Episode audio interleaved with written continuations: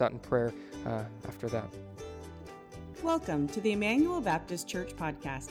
We pray that the sermon you're about to hear would be useful as you grow in your love for God and your love for His church.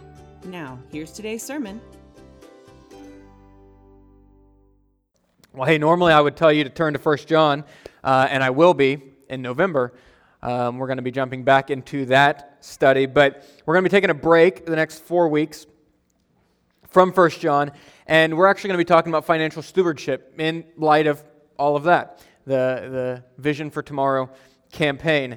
And so, um, currently, in this three year capital stewardship campaign, uh, we want to see the Family Life Center uh, started and, and begun being built. And so I want to talk about that uh, the next few weeks and, and casting the vision uh, for that, uh, that we might, as a church, rally together and see that happen.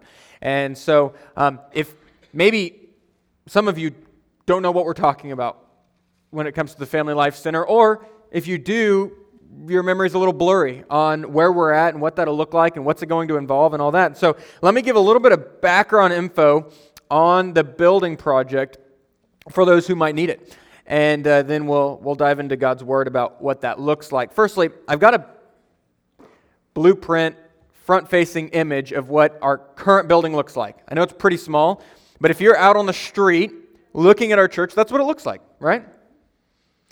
And now, if we added the addition of what we're, we're raising right now, this is what it would look like, or will look like, rather. It will look like that, okay?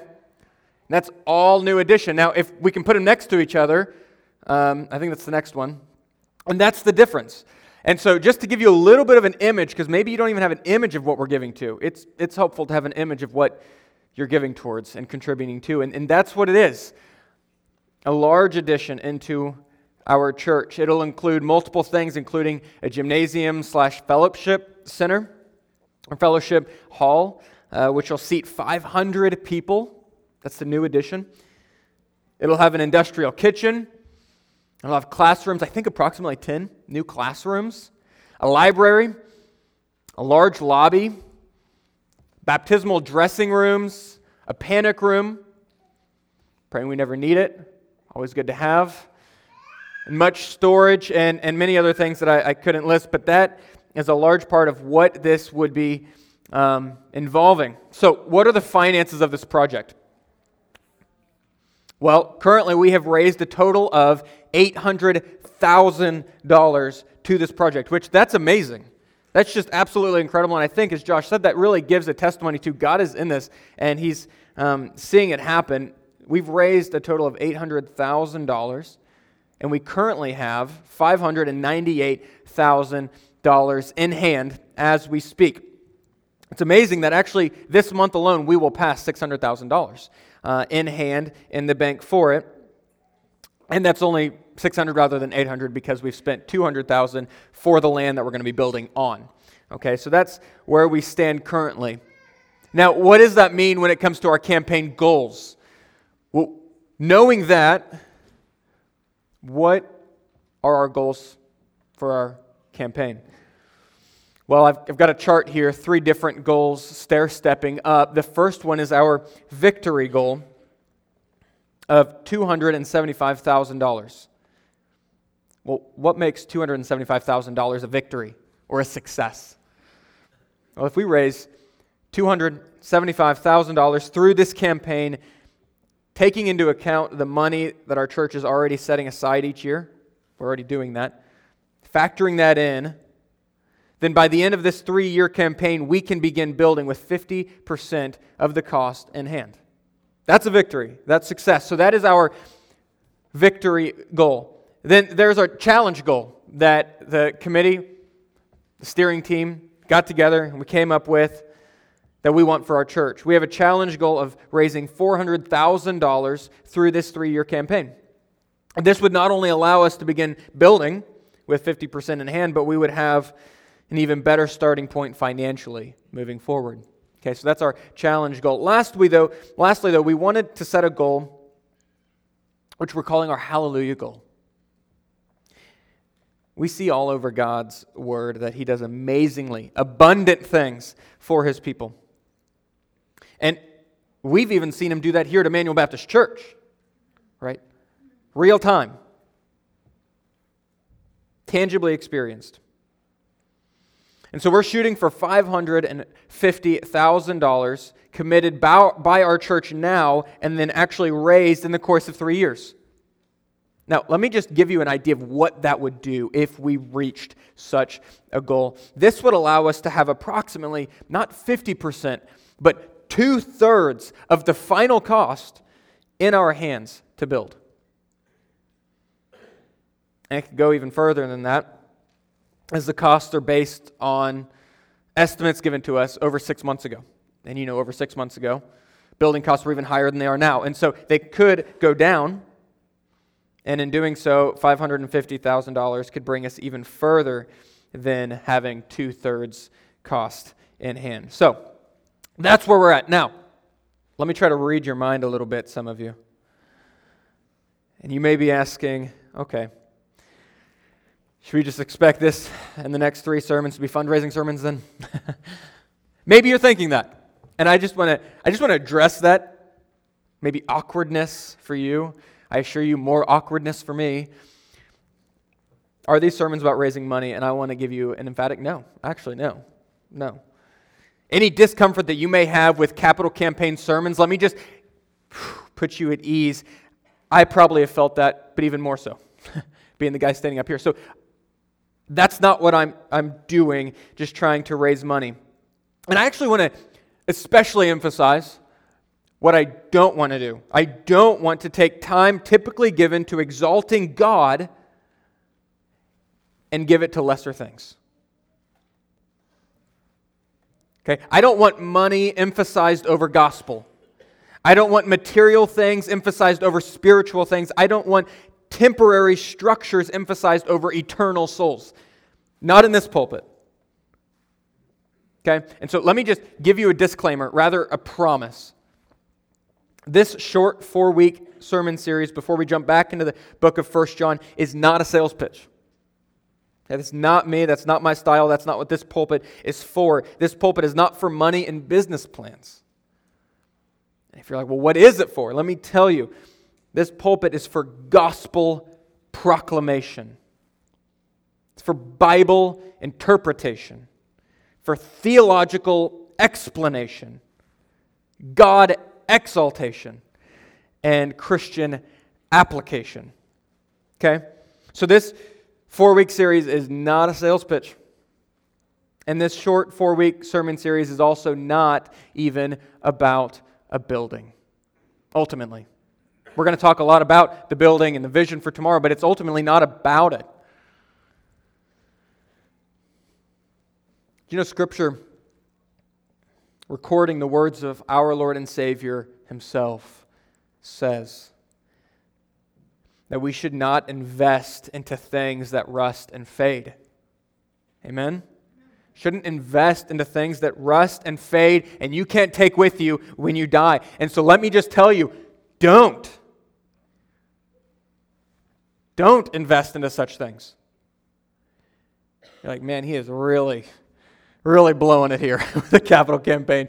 Don't invest into things that rust and fade, but rather invest into things that are greater. Invest in greater things than a building, but which a, a building could be instrumental and helpful in accomplishing. You see, don't invest into a structure. Invest into the ministry that the structure might aid us in doing. So I'd encourage you invest in discipleship op- opportunities in our church. Invest in that. Pour your life into discipleship opportunities. Let me tell you, the current reality is, maybe you don't know that because you're not in the background workings of our church. Let me just tell you the current reality is that we've hit the ceiling with space for Wednesday night kids and youth. I'm not, I'm not just saying that. You can ask Pastor Trent. You can ask Shelly and Luke Noyd, who run our children's time. We've hit the ceiling and we've had multiple meetings of how are we going to make this happen. I've even had very real conversations about moving adult Bible study offsite into small groups because we need a place for our youth to go so our kids have a place to go. Currently, our kids are meeting in the kitchen. And so we've hit the ceiling. We truly have on Wednesday night activities for our kids and our youth. That's the current reality. The current reality is that our Sunday school classes have met in a hallway before, and we've had a Sunday school class meet in a 5 by 10 room before.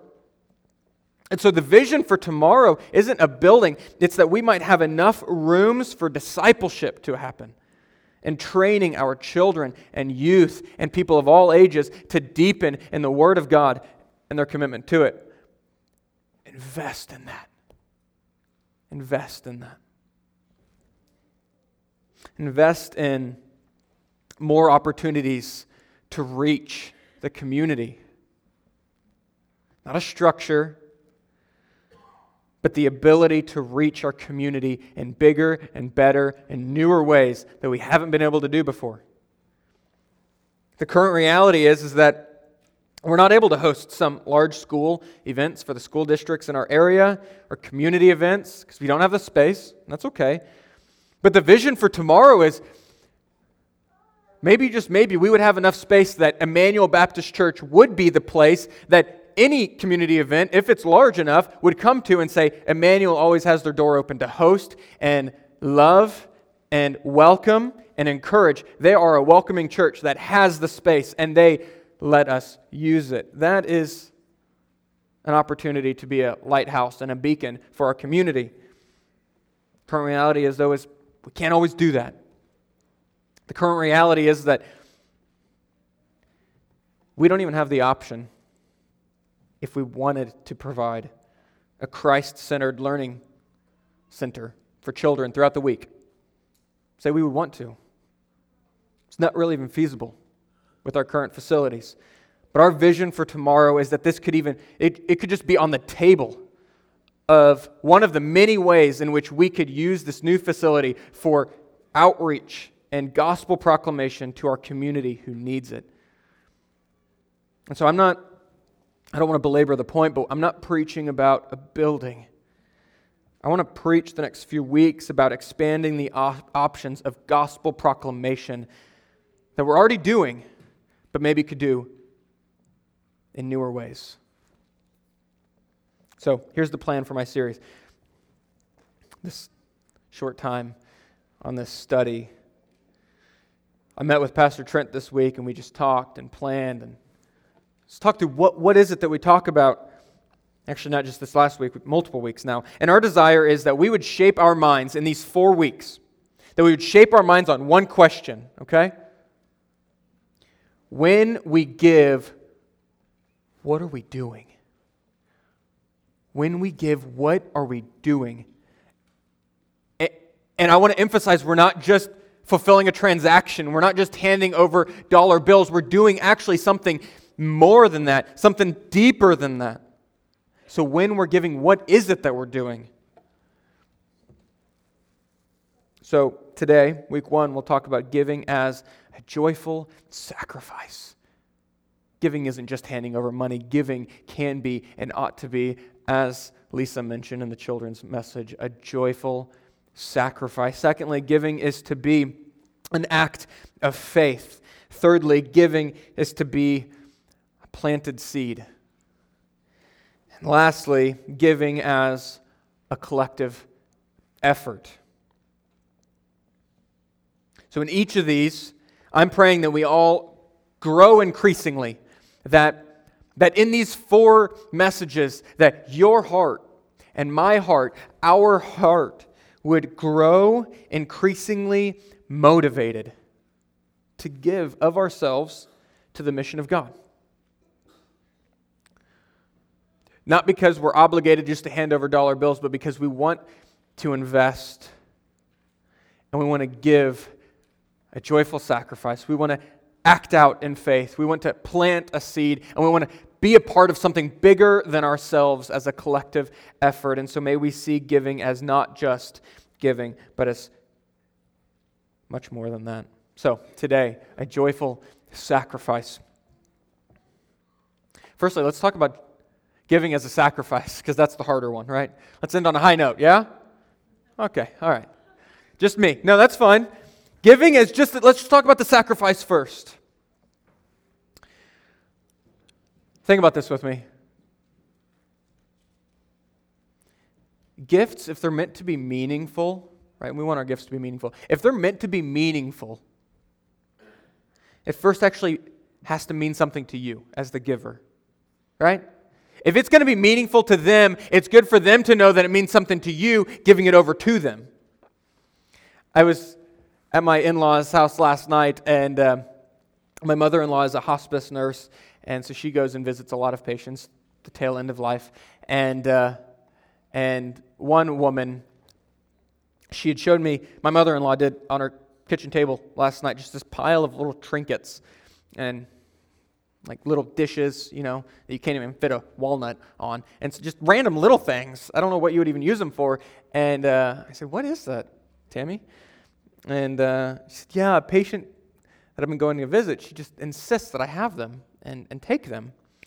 And, uh, you know, you want to be kind. Obviously, you're not going to use them, but you want to be kind. And so you, oh, thank you so much. And takes it, takes it home, adds it to the pile. And uh, she found out eventually that, that the family doesn't want those things, and that's the pile of the things the family doesn't want. And so the, the woman's just giving it off to her because I guess the family doesn't want to deal with it when she passes. Wow, heartfelt. So truly heartfelt. Thank you. I'm happy to be your junk drawer and your trash bin. Gifts, if they're, if they're meant to be meaningful, they actually have to mean something to the giver for the gift itself to have value. Of course, the best example of this is our salvation that God gifted to us in his dying on the cross. Right? Salvation is deeply meaningful because what it cost the giver.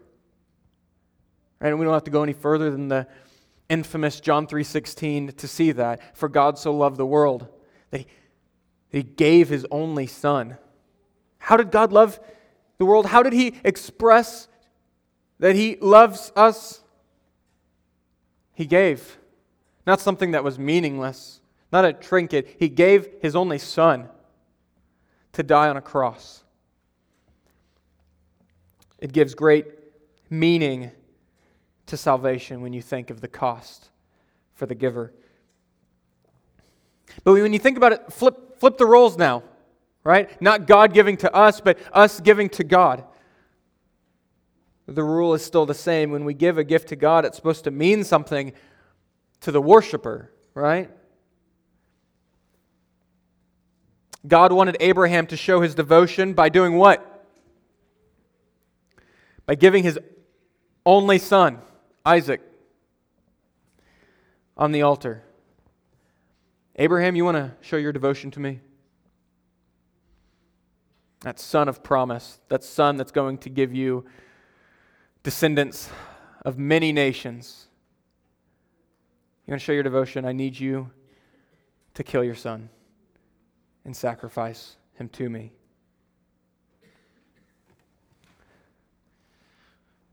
Jesus celebrated the widow who gave all she had. Remember? The woman with the mite?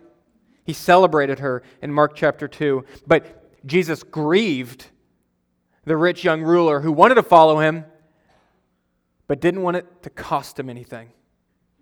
Do you see the contrast of the two?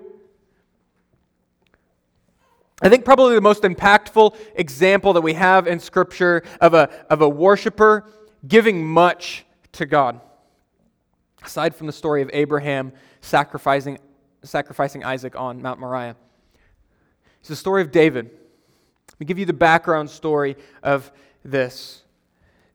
In 2 Samuel, David had sinned against God. And because of his actions, a plague was breaking out all throughout Israel. I think some 70,000 people had died because of the actions of one man. Could you imagine the guilt and the burden that you'd be carrying, knowing that the actions that you had committed had caused the death of 70,000 people? And so David talks to this prophet and he says, How can I get God to stop this plague? And the prophet tells him, Go and offer a sacrifice at the threshing floor on the property owned by a man named Araunah. Okay? Go to Araunah's property and on his threshing floor offer a sacrifice, and God will stop the plague. So David went to Araunah and he said that he would buy the whole plot of land to offer, a sacrifice on it. He says, Araunah, I'll take your whole lot. I need to offer sacrifice right now. And Araunah, knowing that David was the king of the land, he said, No, no, no, no, no. You don't, need, you don't need to buy it from me. Have the plot of land. You're the king. Just have the plot of land. And this is what we find in 2 Samuel 24 24. This is the king's response. David's response. He says, But the king said to Araunah, No, but I will buy it from you for a price.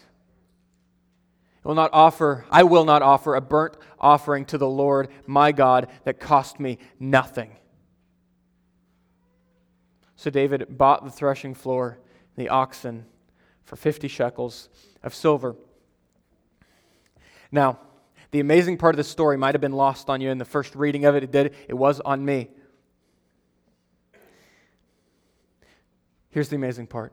The reality is is that the threshing floor owned by Araunah was many years before historically called Mount Moriah. The same mount that Abraham went up to sacrifice his son Isaac on. Picture it with me. David knew all the stories passed down about his forefathers, including the story of his forefather Abraham, willing to sacrifice his other forefather, Isaac, on Mount Moriah. David knew of this story, and there David stood, the same place as Abraham standing where Abraham stood with a knife in hand, about to sacrifice his only son. David couldn't fathom sacrificing a donation given to him that cost him nothing that he received from somebody else. Not when he knew what Abraham had done that same spot. It had to mean something to him. It had to mean something to him. So, metaphorically speaking, not literally, obviously, but metaphorically speaking, I think we also find ourselves standing where our forefathers stood. What I mean by that is when we see the example of Abraham and his sacrifice and when we see the example of David and his sacrifice, when we see our forefathers that have gone before us, how could we possibly give what doesn't mean much to us? You see, giving unto the Lord is a calling of sacrificing much so that it is meaningful to us. So, giving is meant to be a sacrifice, but not just a sacrifice where we're groaning and aching and in pain and in agony, but a sacrifice that actually is one of joy. It's a joyful sacrifice. Let me talk through that with you very quickly. Giving is meant to bring you joy, and it's already been read this morning in 2 Corinthians chapter 9. Verses 5 through 7, we read, Paul says, So I thought it necessary to urge the brothers to go on ahead of you and arrange in advance for the gift that you've promised, so that it may be ready as a willing gift, not as an exaction. The point is this, is what Paul says. Whoever sows sparingly, right, or gives sparingly, will also reap sparingly. Whoever sows bountifully will also reap bountifully. Each one must give as he has decided in his heart, not reluctantly or under compulsion, for God loves not a reluctant giver or a compulsed giver. God loves a cheerful giver, one who gives unto his own accord. So, can I just tell you, I thought I was bad at doing a sales pitch for capital campaign before. Let me tell you this God doesn't want your heartless obedience. He, w- he would never, and He doesn't ever in Scripture say, just do it and get over it. That's not God's heart. God's heart isn't just do it, don't think about it. It's never what God says. God wants our joy in our obedience. He wants your joy in your giving. And so, my sales pitch, if I have any at all, is don't give it if it'll rob you of your joy when you do. But give that it might bring joy in your heart, knowing the impact it will make. Your sacrifice is meant to be joyful. So, natural question can I just maybe try to get into your mind again? How can I be joyful when I give so much away? How can I be joyful when I just give so much away? I think I've told the story before of a, a famous pastor and his wife planning their house. He's told the story before, and I just repeating it. And they, they, they went apart for a little while and they, and they started talking. Okay, what are some necessities that we need in this house? Like, let's really just, like, what do we definitely need? Some non negotiables. You ever had that conversation? And so they start having that conversation. After some time, they come back together. And she says, Okay, you first, honey. Grabs his paper out, unfolds it. She goes, What do you got? What are some real non negotiables for this house? He said, Running water. And all the women, you know, she just took her list and folded it back up. And okay, okay, that's anything else? No, I think, uh, I think we could make it. Running water. and she's, huh, okay. Well, what she had on her list was a porch, and ideally it'd be screened in, right? Nice patio, The reality is, is that it's really hard to joyfully look into the future if the future means much sacrifice. It's hard to see that and think, I don't get that. I might not have that. How can I have joy? That woman, I think, well represents you and I, represents me. Oftentimes, the natural question is how could I possibly be joyful when I give so much away? God's answer is in the next few verses of 2 Corinthians 9 that we just read. He, he says that sacrifice, let me tell you, church, sacrifice doesn't suffocate joy, it's a means to it. Sacrifice doesn't suffocate joy, it's a means to it. Let me quickly run through the next four verses of 2 Corinthians 9. After he just says God loves a cheerful giver, what do the next four verses do? And they give us four realities that should motivate the cheerful giver to keep on giving cheerfully. Verse 8 tells us that, hey, when you give cheerfully, just remember your needs are going to be taken care of when you do. God is able to make all grace abound to you, so that in having all sufficiency in all things at all times, you may abound in every good work. He says, Give cheerfully. And the first encouragement I have to you is that I'm going to take care of your needs when you do give. The second motivation for our giving is in verse 9, and he says that your giving has eternal consequences. As it is written, He has distributed freely, He has given to the poor, His righteousness endures forever. Now, you might say, How in the world does that have anything to do with eternal consequences of my giving? When you read that, it normally, I don't know if you're like me, that seems like he's talking about God here. Doesn't it? He's not. He's not. Actually, this is found in Psalm 112, verse 9, and it's clearly talking about the generous giver, the Christian. And Paul says, You're giving to the poor. That righteousness, those deeds of righteousness, have eternal ramifications. And so, God says He loves a cheerful giver. How could we possibly be that? Well, verse 8 says, Your needs are going to be taken care of. You can trust that. Verse 9 says, What you're giving to has eternal consequences. Verse 10, God will guarantee the effectiveness. You don't have to worry that it's going to go to waste. He who supplies seed to the sower and bread for food will supply and multiply your seed for sowing and increase the harvest of your righteousness. This should motivate you to give cheerfully, knowing it's not going to waste. God ensures that. Lastly,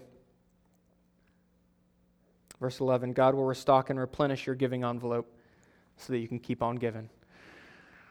He says, You will be enriched in every way, so to be generous in every way, which through us will produce what? Thanksgiving to God. Now, can I just wrap all that up very quickly for you? You and I naturally think sacrifice will suffocate joy, that giving much will take from my joy. The Bible says the exact opposite. He says, Don't give out of compulsion or obligation. No, give cheerfully. Well, how could we do that, God? Read verses 8 through 11 and know that God will take care of you when you give. You can know that your giving will reverberate for all of eternity. That God will not let your giving go to waste, but He will multiply it. And when we know these things, how could we not give with an energized, excited, cheerful heart? My last thoughts are this it's not about you or me giving, it's about the, the best example of a cheerful giver. It's God Himself. Jesus sacrificed much, and He rejoiced in doing it. If you're going to remember any verse that I talked about today, let it be Hebrews 12:2. Hebrews 12:2 says looking to Jesus, the founder and perfecter of our faith, who for the joy that was set before him endured the cross.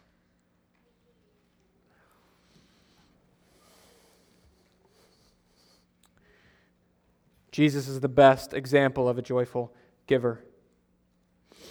He sacrificed much for the much of joy. And I think this is why he loves to see you and I as cheerful givers, to give joyfully. Because when we joyfully sacrifice, please don't miss this. When you joyfully sacrifice, we mirror the image of our Creator. He loves to see his people look more like him. And he is the pinnacle example of one who sacrifices, but not begrudgingly, but on that cross, joyfully, for your benefit. So let me just finish with this. Today, in the next three weeks, it's not about a building. It's not even about finances. Instead, today is about the character traits of joy and sacrifice. We see them perfectly in Christ our King, the Savior, who climbed up on that cross.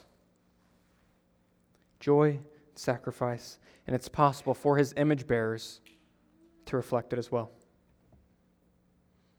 This can be demonstrated in our finances in our conversations, in everything that we do. And may it be so if we reflect the image of Christ, our Savior. Let me pray for us. Thanks for listening to today's sermon. If you live in or near Bethany, Missouri, we invite you to join us for our worship services held on Sunday morning and Sunday evenings, as well as our various activities on Wednesday nights. For more information on how you can get involved, visit our website at bethanyibc.com.